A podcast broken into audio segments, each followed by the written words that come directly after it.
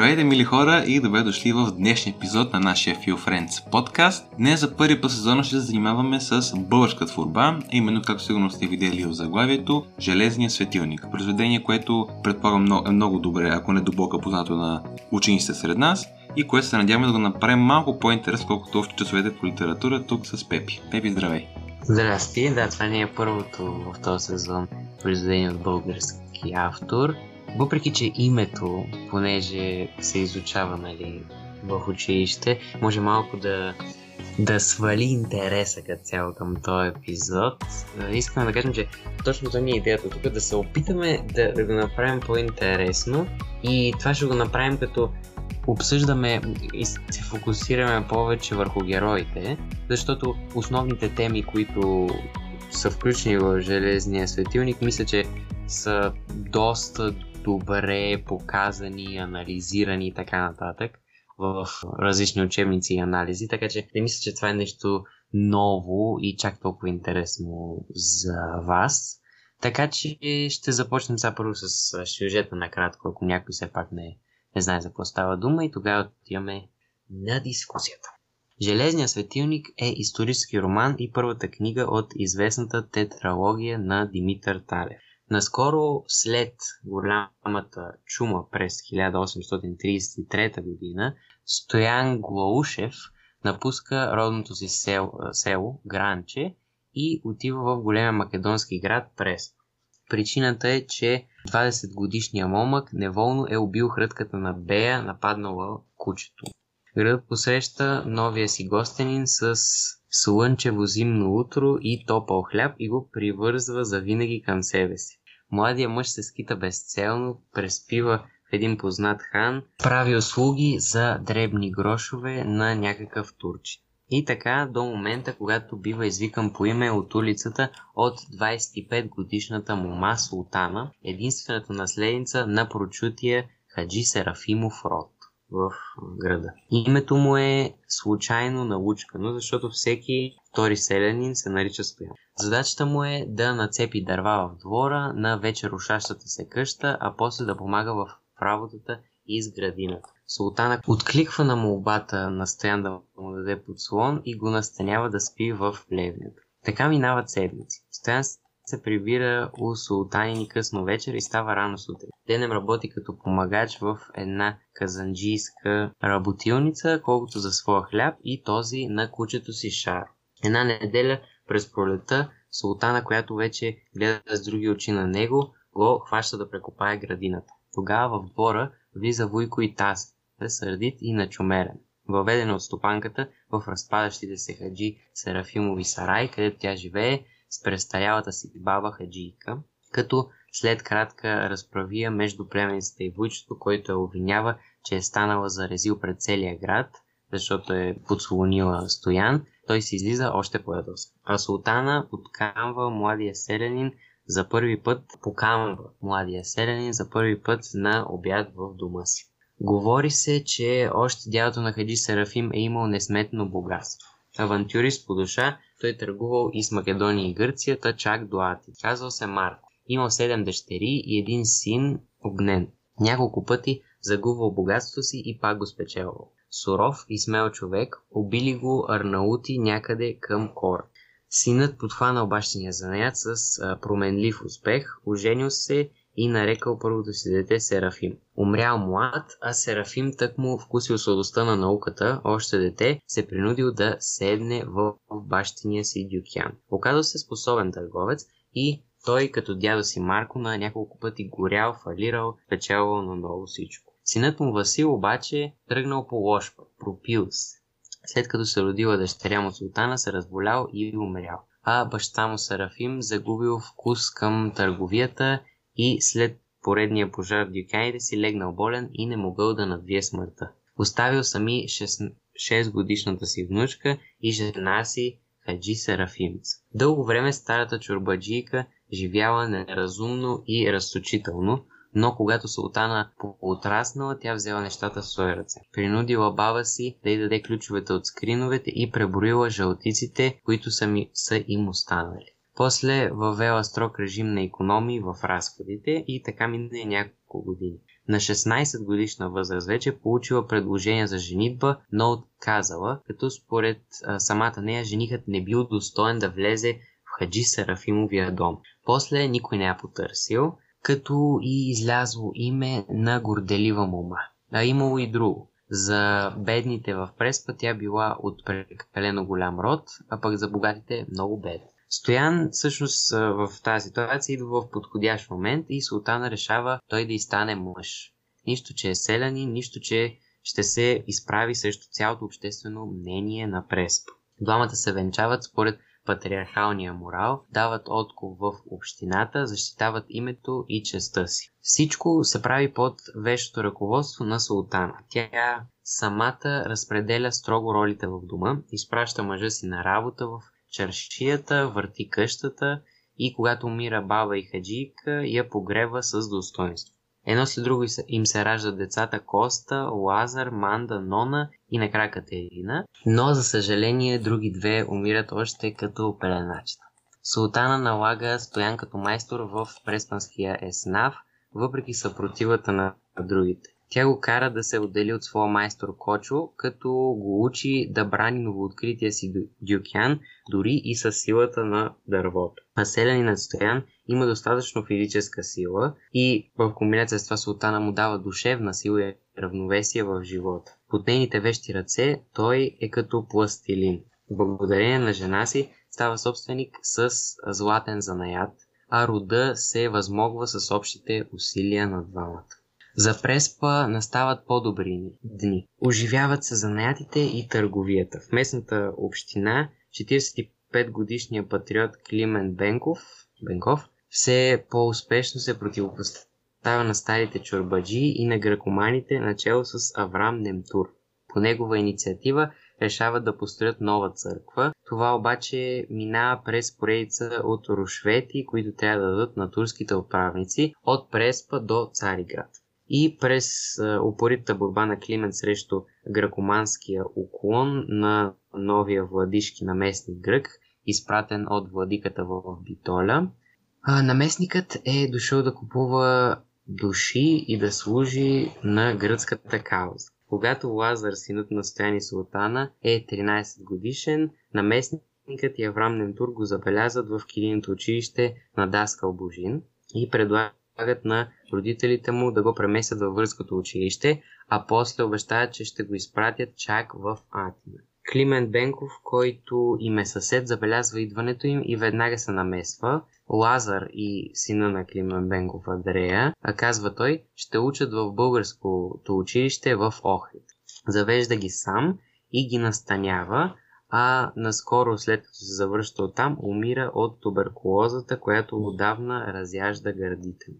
По това време в преса пристига един рилски монах да събира помощи за манастира. Вечерта той остава да преспи в дома на Голошеви и надълго и на широко им разказва за миналото величие на България. 8 годишната Катерина се възхищава на големите му бели ръце, а 16 годишният Лазар е жегнат от неговото патриотично слово, което бие като чук в душата му. На другия ден по заповед на Кайма Камина монахът е изгоен от Преспа. Една малка скоба тук Кайма Камин, това е било титлата на тамошния турски наставник, владетел. Но духовните следи от престоя на монаха в града остават. След две години, прекарани в Бърското училище в Охрид, Лазар се връща у дома като най-образования преспански младеж. Неговите сестри Манда и Нона, както и брат му Кочо, се, се задумяват, а Катерина се замумява. Тя, Катерина, е приятелка на ослепителната красавица на града Ния, дъщерята на Аврам Нептур, и приятелка и на Божана Бенкова, която е сестра на Лазаровия другар Андрея и дъщеря на починалия Климент. В техния кръг влиза и Стойна Нунева, едра и недоделана мума, но работлива и всеотдайна. Също разбира се, както ние и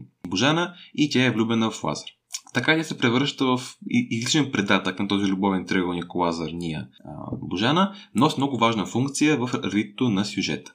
Лазар започва да работи в дюкяна на баща си, но явно тази работа не е за него. Вижда, той залива, залива кръка с разтопен бъкър и и на това повече обича да посещава читалището, където около него се събират винаги груба от млади люди. Майка му остана го разпитва какъв иска да стане и Лазар е категоричен. Лазар е категоричен. Нито поп, нито калугер. Постепенно той се превръща в народен водач и трибун и в отсъствието на починалия Климен довежда до успешен край строежа на новата църква в града. През събеля се многоброен народ разказва притчата за калугера и шиника, под който стои притиснат българският народ. В образа на първия в образа на първия преспанци разпознават гръцкия наместник. Архимандритът, така и църковната титла на този наместник, го кани на разговор в, в щалището, но Лазар му се противопоставя дръско и достойно.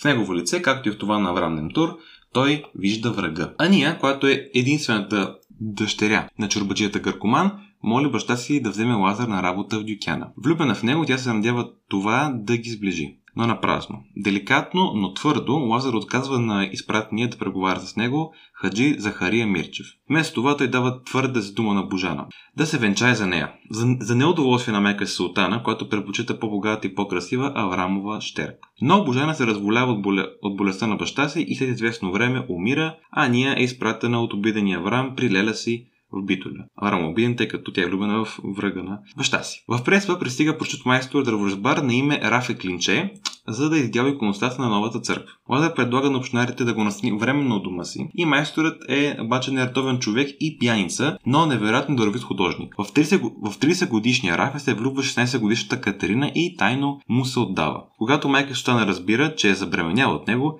тя отива пред на туркиня знахарка и взема биле за помятане. С други думи, намира средство, за да предизвика спонтанен аборт. Осварата се оказва смъртоносно обаче за, за дъщеря Екатерина и я погребват наскоро след приятелката й Божана.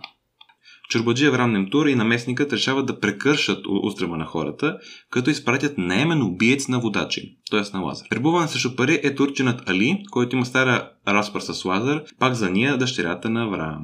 Сега чарбаджията го будучва да му тегли куршума, как се казва. Но Алият успява само да рани Лазар, макар да стрелят от 3-4 крачки зад гърба му на улицата. В решителния момент от обещето си изкача стой на Нунева и хваща убит своите силни ръце. Това е така, тъй като тя всяка вечер чака прикрита Лазар, за да го наблюдава тайно и в този случай го спасява. Турчинът избягва от местопрестъплението, а раненият оздравява след 12 дни борба с смъртта, усърдно обгрижван от майка си. За кратко време Сутана преживява два смъртни случая в своето семейство, но не пада духом. А Лазарова другар Андрея Бенков повежда 200-300 души, които позорно изгонват наместника от Преспа. Убийцата ли е покровителстван от Кайма Камина и подучен да избяга в Стамбул т.е. в Сремен Истанбул. Но преди да замине, той подпалва дюкяните на Аврам Немдур, понеже е отказва да му изплати цялата сума за неосъщественото убийство. Чорбаджията получава удар и ляга на смъртно легло. Ния, дъщеря му, се връща до Битоля, а в края на лятото осиротява. Бедността и премах последната прешка лаза да се ожени за нея, защото той не иска да бъде Авраам взет и да ползва богатството на своя идеен противник. За, за сватбата на Лазар Ния, майстор Рафе Клинче довършва иконостаса на новата църква, която е наистина чудесна. Преплетани преплетени колонки и каснали птички върху тях, които пеят като живи, показва иконостас. Когато сватбарите излизат, майсторът въвежда в църквата пред алтара стой на Нунева, за да й покаже нещо скрито. На иконостаса са изявени неговият образ и този на Катерина. Последният се вижда обаче, когато към него се поднесе светлината на свеща. Така, така както животът на, на Глушеви е видян символично на светлината на железния светилник в дома им, от което идва и заглавието на романа. А отдолу има дата. Град Преспа, месец декември, лето Господне 1864. По това ще ни познават людите некога, ще ни знаят. Казва майсторът и после оставя момата, стойна, излиза навън и се ослушва, като последното изречение в романа е, че по площите на църквата се чуват стъпки.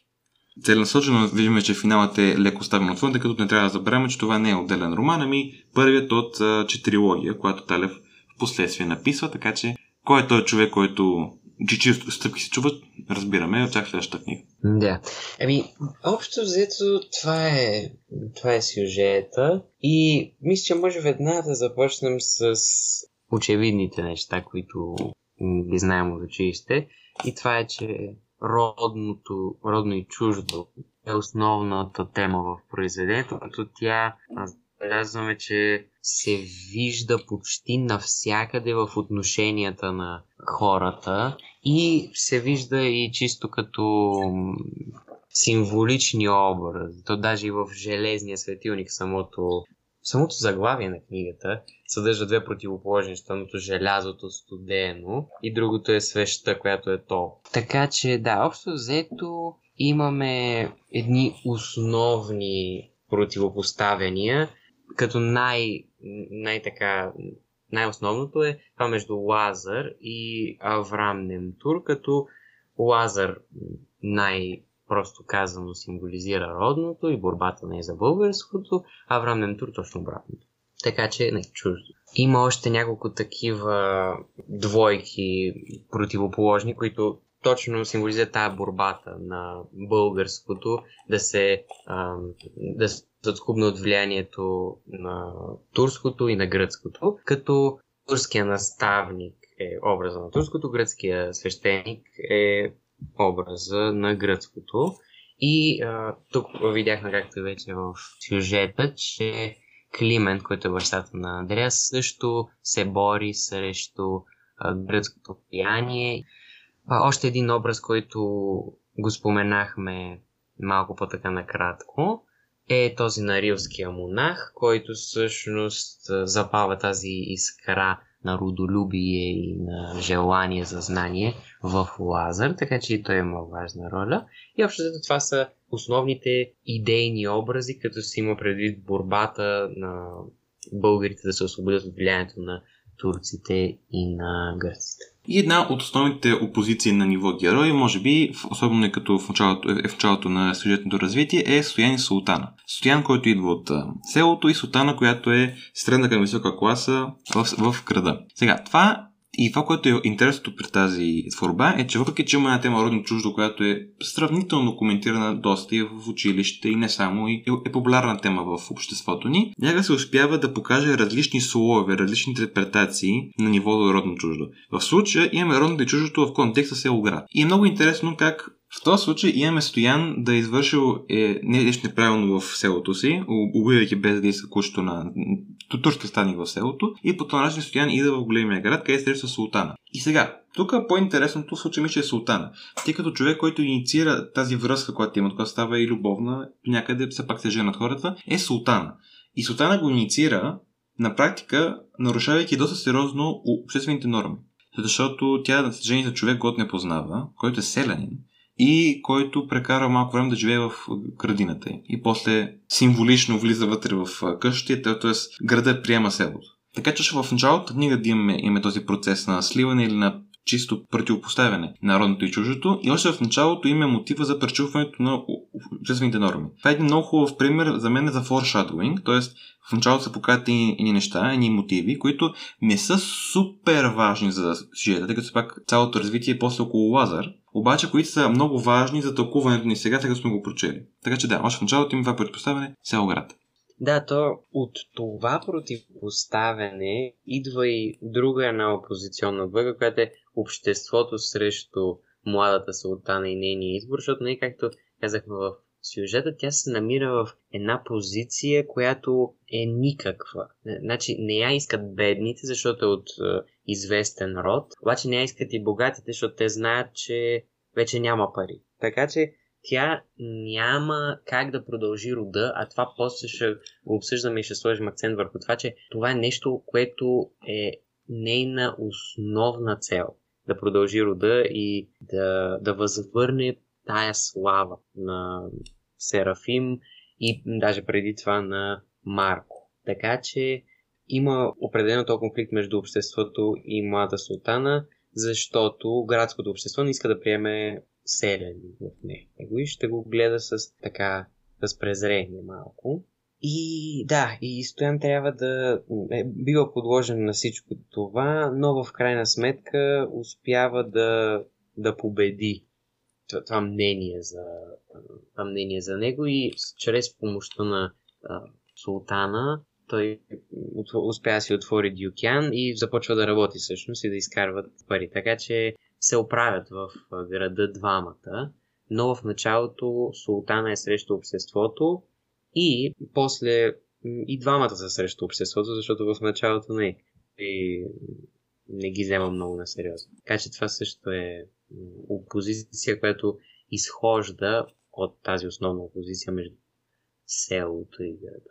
И сега тези две позиции, Стояна Султана в началото и после общество срещу младата Султана, тях може да ги припишем към тази история, биография на тях двамата. От момента, в който се задава техния род, особено се появяват Лазар и Катерина, имаме едно ново поколение и на опозиции. И кое е интересното, извън това, което може да прави тази роман най-интересен, когато коментираме отделните герои, е, че докато Султана е била в опозиция с Стоян в началото и в опозиция с обществото, като майка вече, Султана е в опозиция с своята дъщеря Катерина и с може да се каже, че тъй като обществото е в опозиция с Катерина и Рафа Клинче, защо ще коментираме, може би, по-към края на епизода, но може да се каже сега, че Катерина и Рафето са по-нестандартните, по-бунта, по бунтария в книгата, хора, които не приемат останалите норми и по някакъв начин са отлъчени от обществото. И в случая Султана се противопоставя на този, или на тази, на Катерина, дъщеря си, срещу готи обществото. Тоест, младата султана, която е против обществото, вече като възрастна, като майка, се съгласява с обществото и взема тази позиция на обществото в една позиция, която не е стояка някой непознат. Не, Раф е непознат, но тя също своята дъщеря го прави. Тоест има един преход, в който, ако може да използвам тези термини, прогресивната млада султана се превръща в консервативна възрастна майка султана. И ще бъде много интересно да видим как този прогрес на практика влияе и на Лазар в много голям аспект. Да. Yeah. И не, сега малко да се а, фокусираме и повече върху Лазар. Ние казахме къде е основната опозиция там, защото той в романа заема ролята на духовен лидер на Преспа, така че та, там е ясно каква е позиция, но интересен триъгълник, който Алекс спомена в, на, когато разказахме сюжета, не именно между Божана, ние и Лазар. И всъщност тук виждаме една опозиция между Божана и ние. Най-малкото, защото те и двете обичат Лазар и искат да бъдат с него, но са различни. Божана е дъщеря на Климен Бенков и е сестра на най-добрия приятел на Лазар.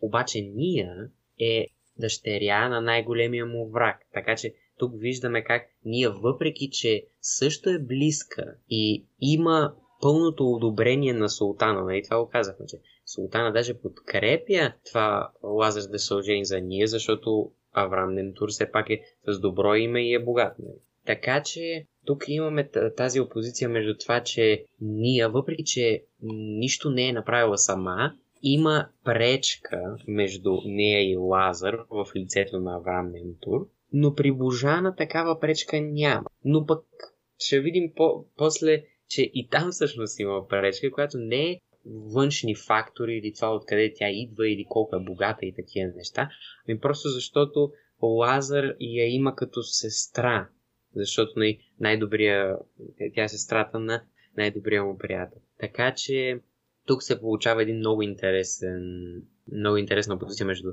двете, въпреки че те не са пълни опозиции, но това, това сигурно ще е нещо, което ще обсъдим по-така средата, може би, на епизода. Да.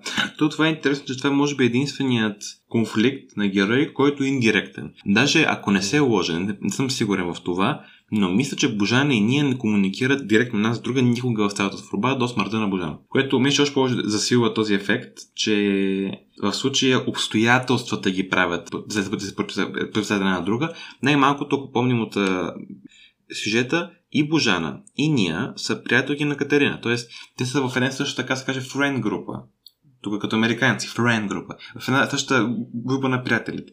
Следователно, те очакват да има някаква комуникация, но ако не се лъжа, нямат никаква в цялата книга. Така че да, това е много интересен пример и е много интересно как книгата ни показва, че един конфликт и няколко конфликта в миналото продължават да бъдат актуални за новото поколение, въпреки че те самите могат да, да искат да бъдат приятелки, да може да се съвпадат по интерес и така нататък. Обстоятелствата не го позволяват. Така се каже. Сега, с този бакграунд, с тази информация, която се имаме относно тези опозиции в, между, между героите, можем да преминем към обяснението на самите герои, които са най-важните в случая. Самия сюжет не е кой знае какво. Това е един типичен семейно-исторически роман, тук е и при героите. Започвайки от Стоян Голушев, човек може да каже, че той също е типичен герой. Да, отива от селото в града, има след това, това чувство, че е дърво безкорен, да, да стрима малко Николай Хайтов, това го изпитва, точка. Да, обаче това не е така. При Стоян забелязваме една много хубава демонстрация на промяната, на трансформацията, която случва, се отива в селото в града. Не е само, че се доближава до средната класа и, и, и малко пари в ръцете си. Не е само, че живее в по-голяма къща и не е само, че има семейство. Най-голямата разлика за мен, която се случва е, че той постепенно става много-много религиозен. Което е може би неговата реакция на факта, че въпреки, че има тези плюсове, които има живейки в града и бидейки оженен, омъжен, оженен, така, така, оженен, Видете се женен. Така, и бидейки оженен за султана, него нещо му липсва. Липсва му основата, липсва му корена. И за мен затова той все повече повече намира този корен в религията, в християнството, което пък обаче почва да пречи и да дразни султана, което постепенно започва да все по-консервативна и да гледа само своите родствени интереси, интереси на рода си. Така че много интересен извод, който му извадим от Стояна сега е, че когато си в чуждо място, когато не си сигурен в обстановка и така нататък, винаги търси една основа и за хората, които са отворени към религията, религията може да бъде отлична основа, за да може човек да се опита да се намери корените. Да, това сме го споменавали, когато сме обсъждали религията. Така че това е идея, която ние сме нали, изразявали и е важна, важно да се знаем. Но това, което, не, това, което казваш е много вярно, защото човек, когато е в непозната среда, търси нещо познато. Защото няма как ние да излезем изцяло от комфортната си зона. Ако можехме да излизаме така, както си искаме от комфортната си зона, без някакви последици, които са неприятни за нас, тогава нямаше да имаме комфортна зона. Така че той иска нещо познато и това познато нещо е султана най-вече, защото тя за него е доброто лице. Тя за него е човека, който му е помогнал в най-тежкия момент. Така че, естествено, той винаги ще я слуша и няма да. Ня, ще, ще се опита да не се кара с нея и, и затова така се случва, че султана взима една водеща роля и става глава на семейството, защото той винаги се чувства задължен към нея и винаги е благодарен към нея. А това с религията също е много хубаво допълнение, защото султана не е кой знае колко духовен човек. Но настоян му трябва и това в живота. Защото султана, като я виждаме, много, много е пресметлива и общо взето е наследила този бизнес нюх на предците си. Така че тя, тя със сигурност няма да е човека, към който Стоян ще се обърне за това, че някой го е нагрубил. Ай, това е, това е малко детско, ама когато човек е тъжен или нещо такова и иска изцяло емоционална подкрепа, тя ще е човека, който ти знаеш, че може да се обърнеш към нея и тя ще се опита най-рационално да ти реши проблемите. Но няма да ти даде емоционална подкрепа, когато имаш нужда от нея и затова той запълва тази празнота, според мен, с религията и естествено и нали, с обичта, голямата си обич към децата си. Така че общо взето това е Стоян, но, както вече сега а, виждате, вече отиваме по- малко повече към Султана, защото тя е по-така, по- по-интересния, по-водещия образ в тази връзка. Така че може да започнем с това, че Султана има основния интерес, основната и цел, както вече а, казах а, преди малко, е да продължи рода си и да възвърне предишната слава на, на този род. Така че за това тя ще, в началото, както видяхме, ще наруши нормите, за да може да продължи рода, което е най-важното. И после ще ще се опитва да издигне този род към предишната му слава, като кара Стоян да си отвори дюкян, като кара Лазар да се ожени за ние, което не се случва, но все пак опитва се. И накрая, когато извършва даже грях и убива собственото си дете и детето на детето и т.е. детето на Катерина, и това всичкото в името на това да възвърне предишната слава на този род. Така че това, това за мен е една основа на, на султана, което е, да, особено тук определено има какво да се какво да се обсъжда, защото е интересно. Може би основното, което има през султана е, че не може да говорим за един единен образ. Винаги, когато говорим за Султана, трябва да мислим, че Султана е двойствен образ, кое е единствено нещо, което свързва младата и върста Султана за мене, по-скоро са две неща. Пресметливостта е наистина, която е нейна основна черта и основният интерес, основният стремеж в живота да се продължи родът ти. Защото много често, когато се анализира тази книга и когато я четем за първи път, имаме чувството, че начинът по който тръгва романа, по който забелязваме как Стояна, как Стояна пък аз, тотално такъв, как Султана приема Стоян в дома си, че ще бъде една любовна история за това как жената се влюбва в човек от село. Не е така обаче. Даже мога да имаме една стъпка напред да кажем, че Султана не обича наистина Стоян Голушев. Нямаме аргументи, които да говорят директно за това, обаче нямаме аргументи, които показват, че Стояна е влюбена или наистина обича Стоян. Сега ще ми кажете, да, ма, тя наруши нормите на обществото заради него. Аз съм като, да, за да продължи рода си. Ще кажете, да, но те имат деца. Той са имали интимни моменти заедно. Аз казвам, да, те са имали интимни моменти заедно, за да имат тя деца. Той да се продължи рода ти. Тоест, всяко нещо, което е правило стана състоян, като съпрузи, и поведение каквото и да било, може да бъде преписано на нейния интерес да се продължи рода й. Не е значително да кажем, че това е любов. Така че има един, една много сериозна, въпрос много голямо съмнение, дали Сустана не, не е изключила брак с Стоян, така да се каже по сметка, колкото да си изпълни главната цел, която така ми го за 28 път пак, да се продължи рода ти. Това е единственото, което комбинира образите на младата и възрастта султана. И не ти кажа, че има още какво да се говори. Има, тъй като, въпреки че и до този момент това, което говорим, прави нея много интересен, може би аз би казал втория най-интересен образ след Лазар, и, най- втори най-важен образ. Въпреки това има още и това е факта, че можем да опишем Стоян като мъж под Чехов на практика ти каза, че нали, е, е, би било малко детско, детинско да кажем, че той търси от техка него на груби, ама той наистина се държи малко дете на моменти, стоян, въпреки че е на 50 плюс години към края на романа. Тоест, наистина, е, жената в случая носи панталоните, Султан тези, която диктува какво ще се случва в, в семейството. Първо, това, това се речи най-малкото от името й, Султан, а? Им, има го този авторитет и най-малкото в името си. И това говори за нещо друго. Това е една аномалия. Сега, няма да влизаме във втори дали е правилно или не, но е факт, че в това време, началото на 19 век, в България, в малката империя като цел, има патриархат. Би трябвало, и нормата е, мъжа да бъде главата на семейството. Тук това не е така. Тук авторитета и контрола е султана. Следователно е много интересно да видим как именно този сблъсък на обществено очакване и на реалност, ще предопредели ролите на Лазар и Катерина. Тъй като тук се проявлява как Сутана винаги е по-мекошава към Лазар, което може да се обясни. Евентуално, тук вече малко спекулираме. С тази върса, която има майката със своя първороден син. Той, не, той не е първороден, но взема тази роля. Той е най-видният представител на рода Голошеви. И как Сутана е много остро критична, не само към Катерина, ами към всички свои дъщери. Особено към Катерина, която е най, така да се каже, палавата, най- най-игривата. Това буквално казваме най-игривата. Така че да, Наистина виждаме как в случая Султана изиграва, играва огромна роля и в влиянието си към Лазар и Катерина. То, всъщност, това като казваш за разменянето на ролите, мен ми е много интересна Султана поради още една причина, че тя някак си успява тя води семейството. Обаче, в едно общество тя не може да стане бизнесмен, защото не, тогава мъжете са били основно това, даже да не кажа всички и няма, няма, също, няма да я гледат хората по същия начин, по който биха гледали мъж. Независимо какъв мъж е, даже виждаме, а, даже и селянин да гледа.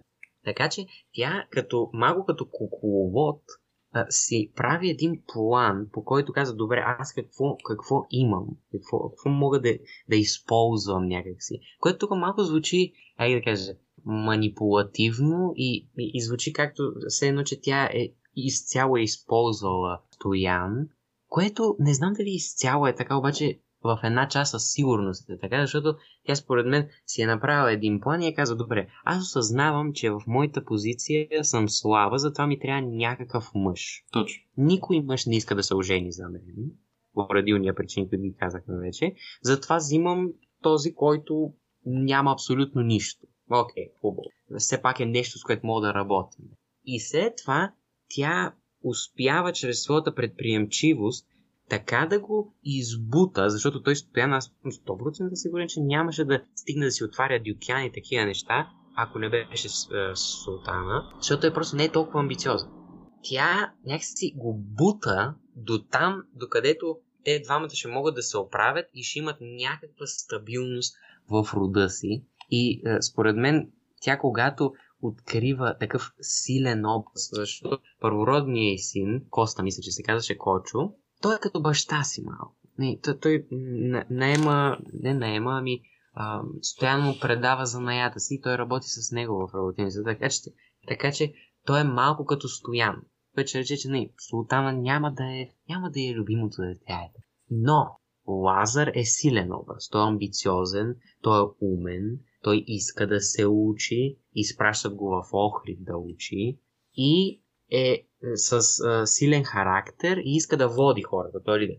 Така че Стояна естествено ще, ще обръща най-много внимание на него, защото той е най-силният представител на рода и той ще може да възвърне величието, което толкова много се иска и да продължи наистина рода. Така че това е важността всъщност на Лазар, според мен, в, в очите на света. Тоест, това аз малко се обърнах, или малко не, като казах, че Лазар е първородния син, защото въпреки, че не, въпреки, че Султан има по-голям син Кочо, те наистина не го възприема като такъв.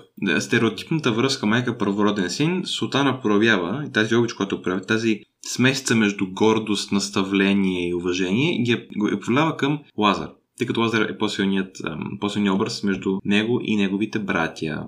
Което не говори добре за Султана, категорично. И ако трябва да бъдем критични, трябва да си кажем истината, че Султана въобще не е поощрен образ. Въпреки, че така тръгва, въпреки, че тръгва като човек, който е готов на промяна, готов да е, се откаже от някакво обществено в на своето щастие лично така нататък, колкото книгата продължава, се отваря тази манипулативност и егоцентризъм на Султана, която я правят, поне за мен, не толкова позитивен образ. Но, както забелявате отново, малко е естествено, самата дискусия ни въвежда към образ на Лазар Голушев, като казваме, той е протагониста в книгата и има заглавен антагонист Аврам Нептур, т.е. книгата, освен че е много пасно, успява да покаже обаче основните структури на романа в това противопоставяне, което интересното е, че отново е малко индиректно. Лазар и Аврам почти нямат директни срещи, имаше една или две в цялата книга, до, до смъртта на Аврам Немтур. По-скоро и сблъсъкът там е идеен. Което е интересно, тъй като Кастин Дължана и ние ще има подобен момент. Те не си говорят, нищо скарни, просто защото нямат такива ситуации в книгата, не, са показани, не са написани такива ситуации в книгата. Има един идеен сблъсък при тях. Да, защо има този сблъсък при Лазар и Аврам? Авраам си го знаем, той е гракофил, би, би, би, би да кажем родоостъпник, търси свой интерес и готова да потъпче бърките ценности и традиции в името да се гърче, т.е. да наботобява на гръцки възпитаник, това казвам аз полугърка, както и да е. Имаме сега Лазар Гушев. Той пък е от другата страна. Той заема социалната роля на лидер. Защо взема? Тук отново ние говорили за лидера в този подкаст, епизод за Архангел Велики миналия сезон, преди епизодът миналия сезон може да го проверите. Както Александър Велики, така и Лазар Голушев има две основни качества. Първо, той е страшно образован, най-образован човек в града. И второ, той има добра риторика. Той може да говори и може да влияе с речта си на, на другите хора. И това е много силна комбинация. Когато един средно или необразован гражданин чуе едно младо момче да му говори, той може да не разбира всичко, което му казва това дете. Дете е младеж, е тая, но е готов да го последва, именно тъй като се възхищава на това, което не разбира от това, което му казва Лазар. Малко парадоксално, но, замислете. Примерно, ако вземем Ниче, съвсем така го вземем него. Никой от нас тук не, не е разбрал всичко, което е казал. Но това му дава един чар, един интерес. Прави го като едно безкрайно пътуване. Това е силата, която има Лазар, образование плюс, плюс, плюс риторика. И цялото това иницииране на този образ започва малко парадоксално отново от един преходен герой от рилския монах. Което обаче, нали, някои хора казват, че то така е направено с едно, тъй като че ако не е бил монаха, Лазар няма остане вторен лидер, това това не е вярно. Лазар е имал качество да стане лидер, просто е трябвало нещо да го инициира. Ако не е бил монаха, ще да бъде нещо друго. Така че тук малко аз противореча на учебника. В учебника понякога това, това, това, е написано, че монаха без него нямаше да бъде Лазар лидер. За мен Лазар ще бъде винаги лидер, ще да има някакво събитие. В случая с книгата е Риския монах. Това е мое мнение. Да, аз не знам какво би се случило с Лазар в този случай, но със сигурност с неговия образ на... Защото той това, това е интересното между като, като сравняваме, защото после ще, ще разгледаме Катерина. И Лазар е бунтар и той се бунтува и иска да, да се включи, да бъде лидер в борбата за духовна и културна емансипация всъщност от гърците. Но го прави така, че всъщност взима тази роля и започва да убеждава всички хора да, да, да се насочат към, към тази идея. Докато Катерина е малко по-различна, после ще си а, поговорим за нея. Но Лазар, да, той няма, според мен, това да си продължа мисълта от при малко, той даже и да не беше срещнал риоския монах и да не, бе, да не се беше добрал до тези идеи още на толкова рана възраст, мисля, че неговия характер, който е малко така по-бунтарски характер и непримирим, не би се оставил на цялото това, на, на всичко, всичкото това влияние от чуждата култура, в случая гръцката, така че да, и аз мисля, че до някаква степен би се, би се случило общото подобно нещо. Но сега тук с намерихме едни интересни, как да кажем, подробности, които не, допълват а, образа на Лазар и всъщност показват какви подробности са били включени в неговия образ, за да, за да се покажат точно тия, тия черти, които говорим сега. Като започваме с едно, което е много интересно и всъщност е паралел с Христовите мъчения, защото както виждаме, когато той бива прострелян, нали, Аврам Немтур, наймат убиец, турчина, за да, за да, го уби, за да убие Лазар и да нямат да, това движение, което той започва, да няма лидер. Обаче той всяк, някакси по чудо успява да оцелее, като това негово оцеляване, понеже то, защото в книгата се описват мъките му, изглежда, че все едно ще умре. И някакси, когато по чудо се излекува, това е малко или много като възкресение. А Лазар като име присъства в Библията и е именно а, Лазар бил възкресен от Исус Христос, така че това тук е интересен паралел с Библията. И, и като си говорим за Библията, основни мотиви в образа на, на, то, на протагониста ни са знанието, словото и светлината. Всичко, всичките тези присъстват в, също така в Библията, така че това е. Това също са интересни детайли, които а, могат да се използват също в защитаване на тези теории за лидер. Тук сега може да направим един мета-анализ. Така. И ние сега ще правим някакво анализ тук на, на произведението. Но това, което прави за мен тази, тази книга от толкова специално, ако човек се зарои в нея, е факта, че Талев доста е улеснил Лазар. Впрочем, като казах Талев, нещо само да вметнем е епизод и за Талев. Парадоксално, миналия сезон с а, биографията на неизвестни личности имаме единствения българин, който коментираме, беше Димитър Талев. Там ме коментираме биография и родни чуждо по-подробно. Затова сега малко не говорим толкова много за родни чуждо, тъй като сме коментирали тази тема. Може да го проверите този епизод. Та, да, Талев улеснява доста а, Лазар. Защо? Първо, това ще го след малко де, улеснява избора на Лазар между Божан и ние, като убива Божан. За сега това само ще кажем по това въпрос. Второ улесняване. Да забележим как в случая човек, който успива да убие Лазар, е турчин. Ако развием паралел между Лазар и Христос, кой предава Христос? Юда, негов ученик. Ученик предава учителя си. В случая не само, че не е поддръжник на Лазар, който го предава, не е дори от същия етнос. Не е българин това доста улеснява цялата ситуация, тъй като би било много по-сложно да разгледаме лидера Лазар, ако бива предано свои хора. Тъй като тогава се оказва, че има пробойна в, това движение за промяна, което Лазар инициира.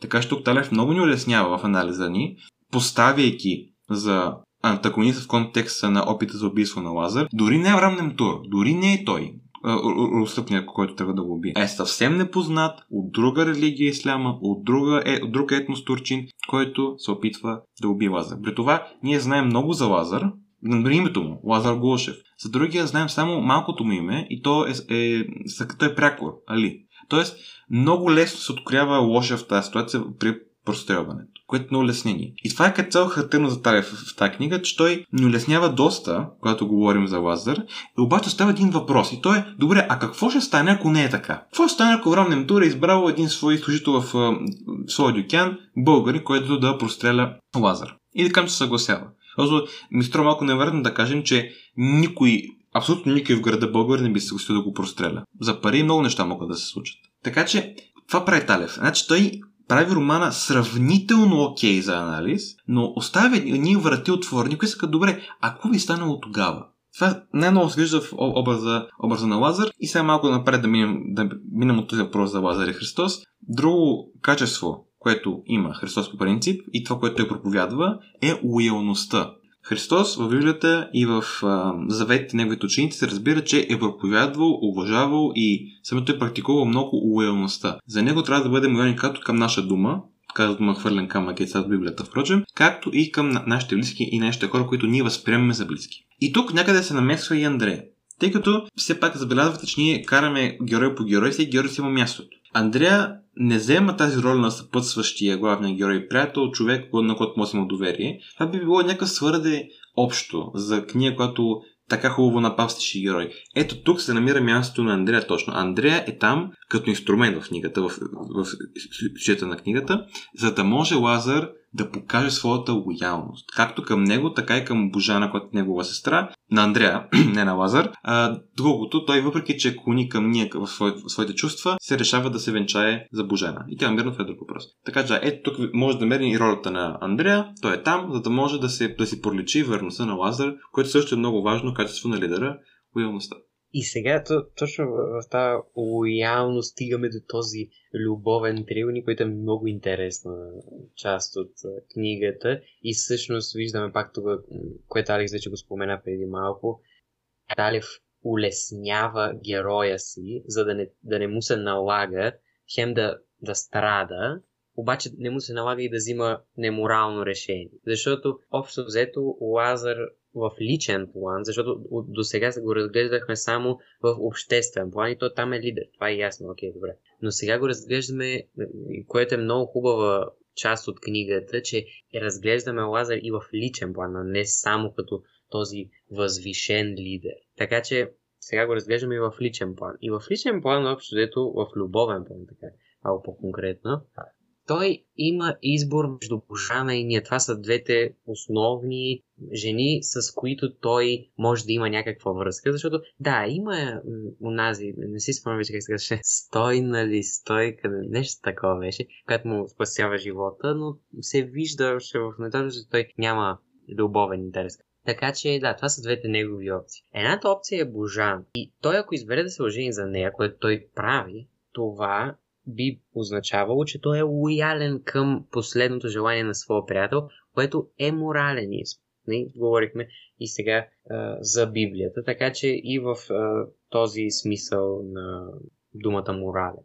Така че тя е добрия избор, тя е моралния избор, а като герой е традиционна, блага е, и никога не, не се показва, не, някакси не се показва една лоша нейна страна. Тя е просто доброто момиче, което е това село и няма никакви, как да кажем, недостатъци, за което ще си поговорим още малко с а, Алекс.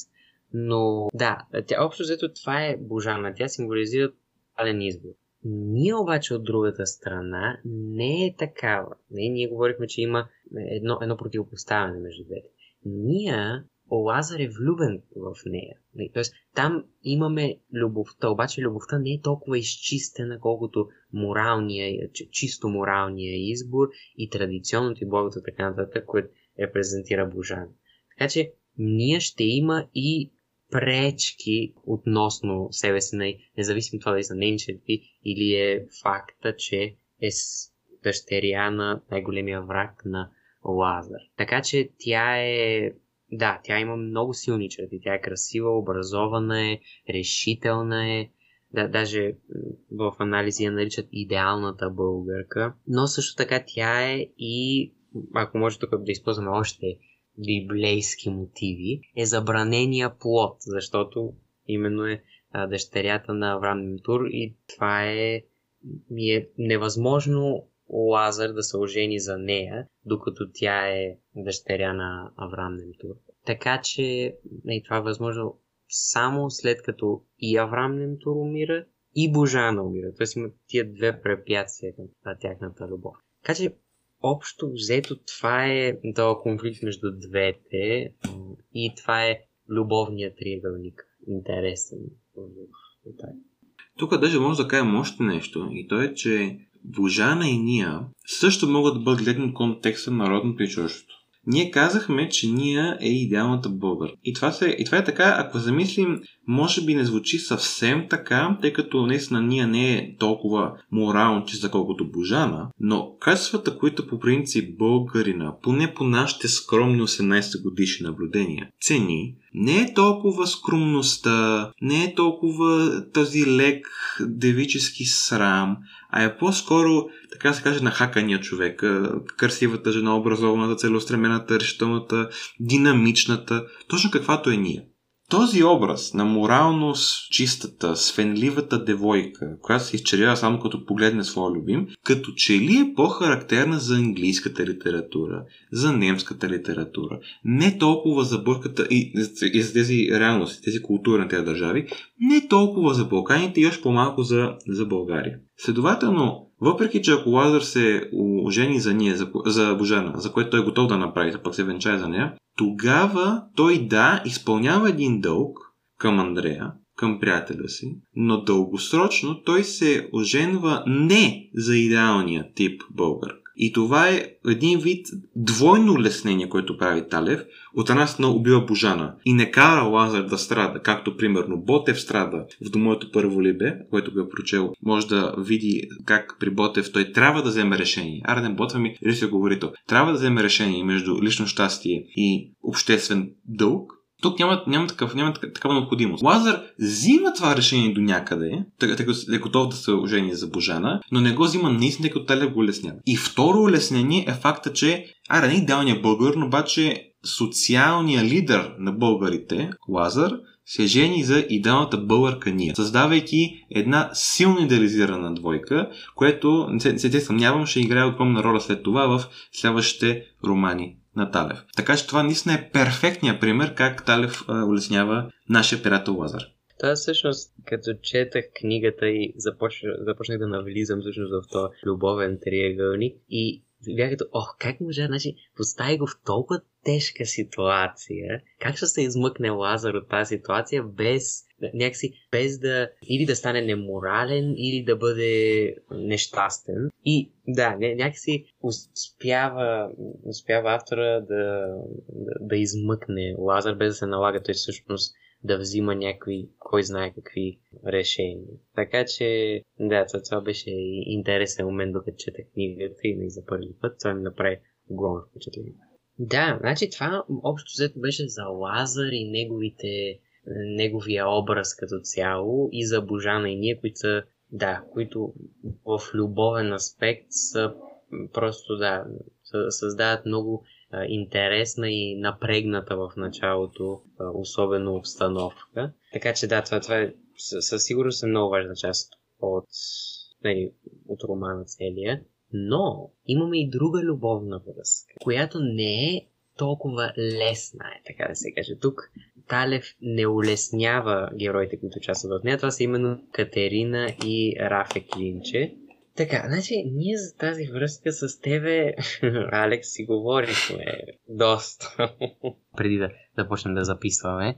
Така че тук определено има какво да се каже и то мисля, че заради това. Защото Талев тук си казва, добре, аз на Лазар му дадох щастието. Направи го, направи го щастлив герой. Обаче ще има е един образ, който ще е образа на Катерина, която прилича на Лазар, както аз казах, когато говорихме за това как той е лидер. Въпреки, че тя не е, но е много, много си прилича с Лазар в това, че и тя е бунтар и че тя не, не може да търпи нормите, които са поставени в обществото но разликата с Лазар е, че тя не успя да стане лидер и че тя накрая умира също. Така че това, това определено мисля, че затова е интересна тази връзка, защото някакси е точно обратното на това, което се случва.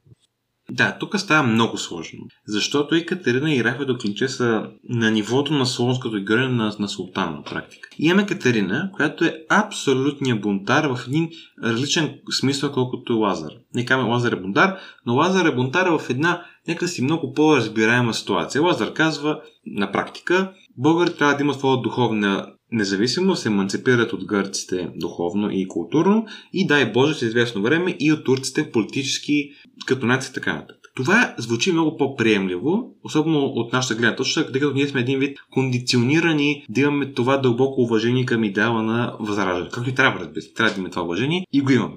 При Катерина е много, малко по-неясно и малко по-трудно да се разбере тя за, за какво точно се бунтува.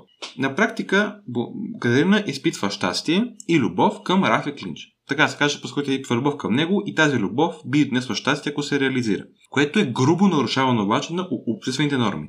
Защо? Рафето Клинче е на 30 години. Катерина е на 16 години непълнолетна. На ръка.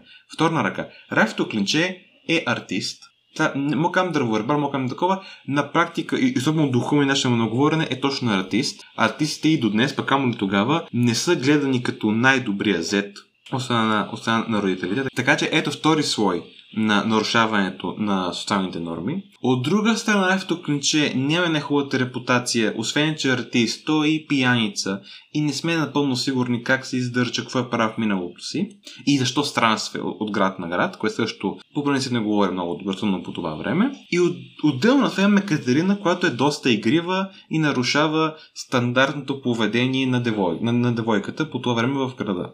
Така че имате много условия на нарушаване на, на, на нормите. Обаче това не е нещо ново за книгата. Малата султана също нарушава, различно пак нарушава норми, като се жени, като се омъжва за, за стоян.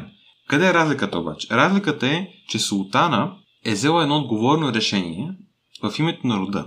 Там е по-ясно отново да се проследи идеята й. Катерина остава бременна от 30 годишен пияница артист. Да, точно, точно това случва на практика с цел един вид като образ да се покаже борбата за любов, за свобода на любовта, за издигане на любовта като висша ценност, но това са доста по-абстрактни понятия и цели, колкото продължавам рода или като при Лазар на народа от е, влиянието на гърците и турците. И е много по-лесно да имаме съмнение, особено като хора от това време, към тези цели, които Катерина си поставя. И това е тук важното. Дори да не са заедно, и Катерина и Рафто Клинче са аутсайдерите на цялата история. В, в, в тяхната върка се забелязва събирането на двама аутсайдери, което е изключително тежък конфликт с цяло... Всичко се в книгата.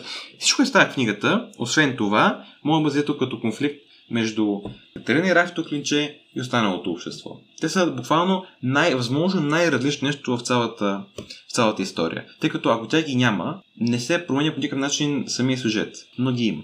Аз нещо си мислех е, точно сега за разликата между Лазар и Катерина. И почвам да виждам, че всъщност не, Лазар е по-голям от Катерина, а Катерина е най-малкото дете в, в семейството. Така че, тук отиваме в едно положение, където Катерина винаги ще се гледа като най-малката, най-неопитната.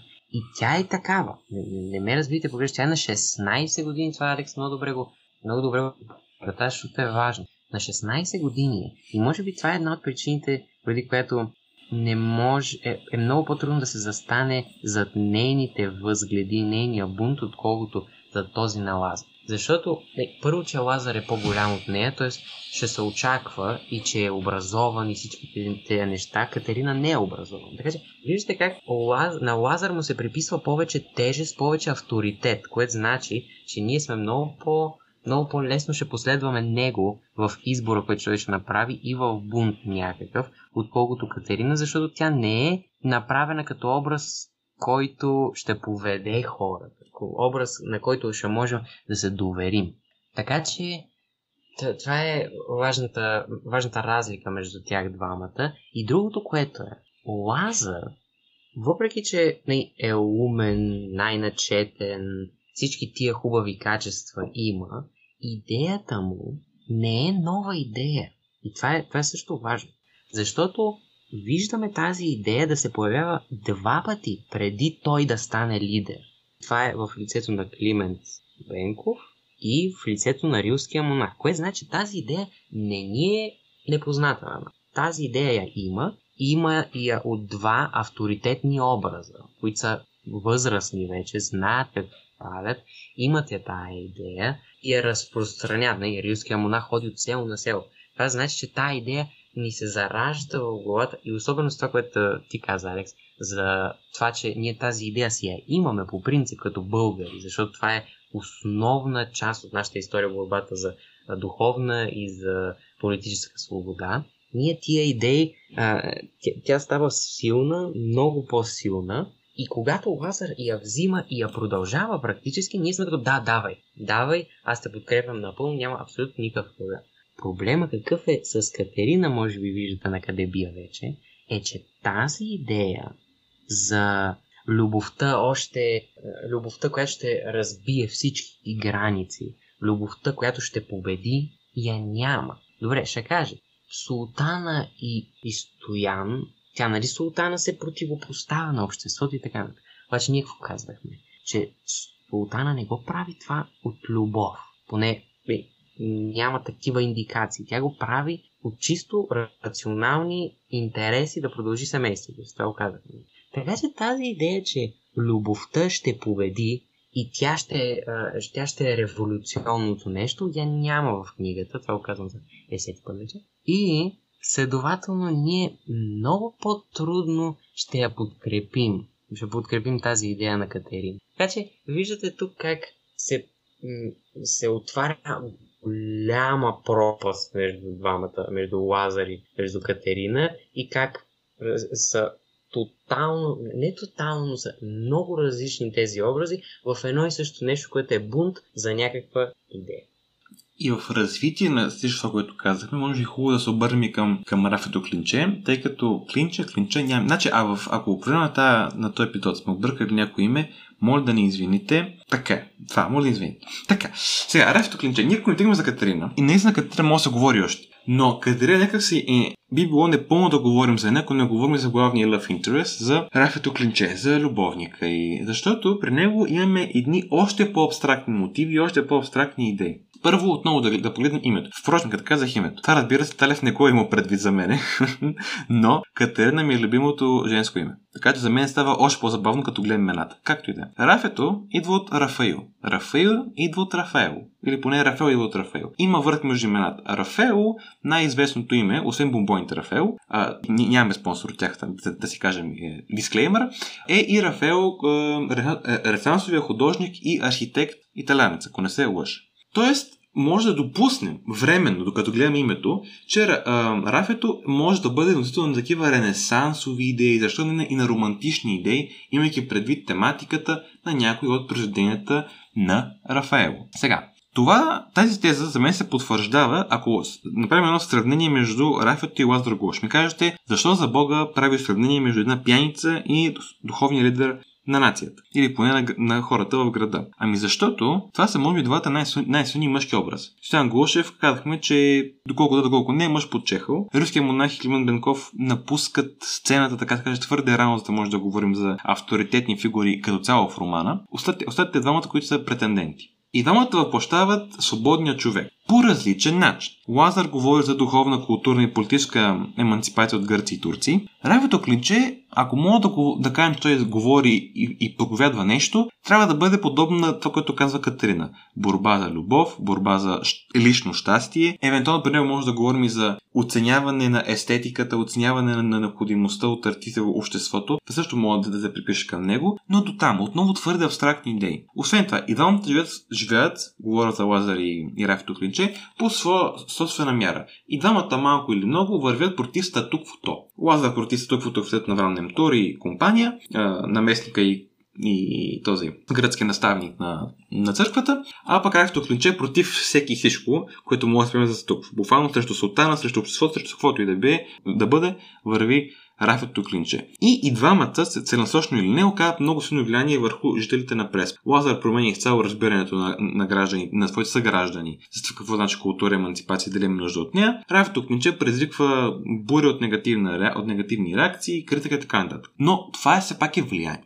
Така че тук може, ако ни позволят нашия мили слушател, да направим една препратка, кратичка, към миналия епизод, който е Разбойниците. Драма на Фредик Шира, немец, може да го проверите, е много хубав епизод. Там накрая говорихме за разликата между революция и реформа. Това се появява пак тук до някъде. Накратко, ние казахме там, че революция означава да променим, да променим нещо, като го като старото него место го разрушим, изчегъртаме, счупим и така нататък. Реформа е да вземем старото и да го променим. Без да рушим и да махаме, просто да реформираме, да трансформираме някои елементи в старото, които са за нас или там за който прави промяната, проблематични. Еми, Лазар по-скоро е реформатор. Рафет обаче май по-скоро е революционер. Да, аз виждам я тая... Да, това тук ние, което казахме в миналия епизод за разбойниците, за реформата и революцията е основната идея там. Така че много бихме се радвали, ако, ако го видите този епизод, защото наистина ще разберете всъщност какво става с, с тези две понятия и откъде идва и така нататък.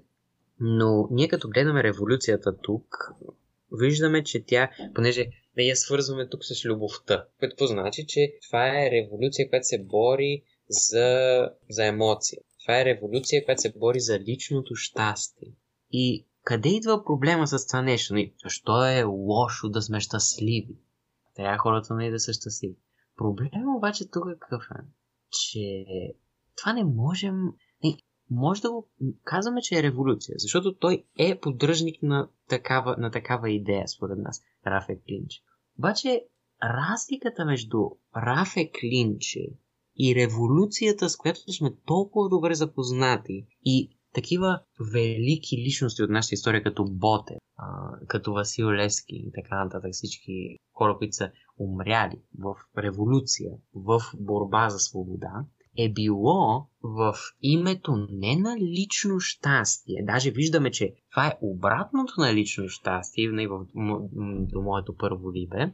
Ами това е борба за обществото и за някаква ценност, свободата, която всички знаем, че това е ценността, която е освен лична, се отнася и за всички други. Тоест, когато разглеждаме свободата като ценност и борбата за свобода, ние не гледаме това, че тези хора са умряли за своята свобода, а разгледаме това, че те са умряли не само за нея, те са умряли за свободата на цял народ, което естествено, че, че ще бъде по-подкрепяно, така да го кажем, отколкото го каже, аз се боря за личната свобода. Окей, okay. е не, не, не личната свобода, ами лич, личната ценност, личното щастие, така да Така че аз мисля, че това е една основна разлика между тези революции, защото не, като говорим за революция, някак да не споменем тези всичките неща, които а, сега споменах. И точно тук може да видим каква роля играят ценностите в революция. Абсолютно.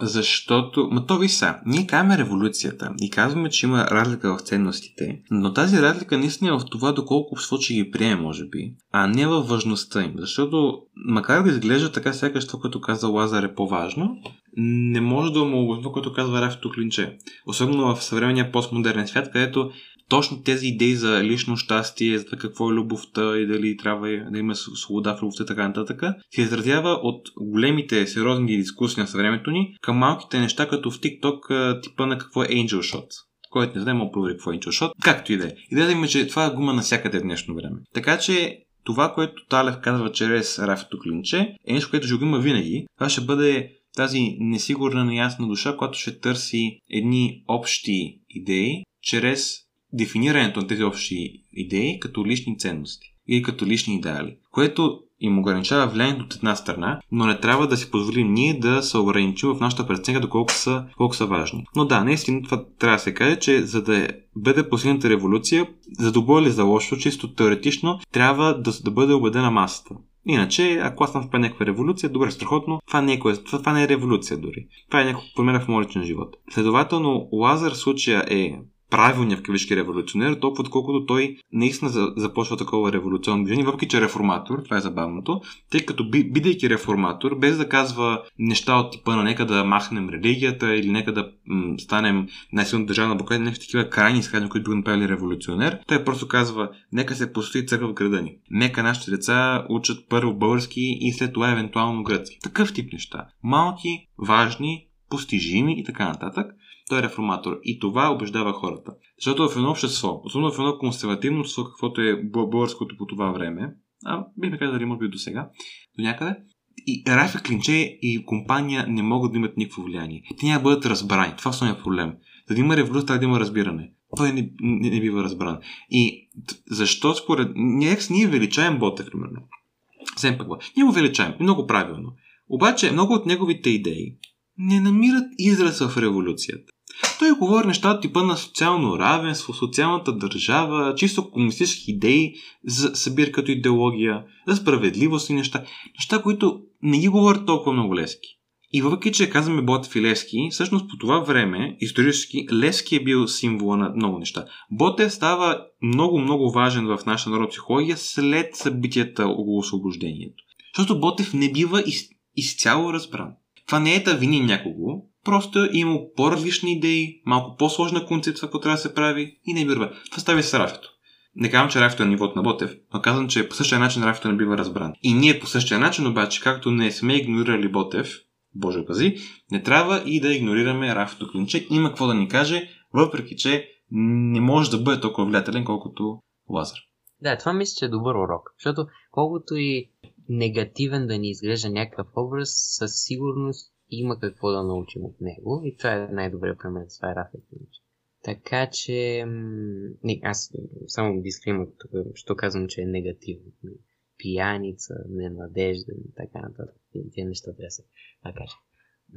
В, в, този, в този аспект на неговата личност. Така че да, това не трябва да ни спира да разсъждаваме върху неговите идеи и или да ги приемем, или да ги отхвърлим. Така че мисля, че по този начин може да, да приключим нашия, така, наш, нашето разглеждане на най-основните герои в този момент. Да, така. Сега гледам, че епизод стана малко дългичък, няма се да сме ви измолили твърде много. може да говорим още.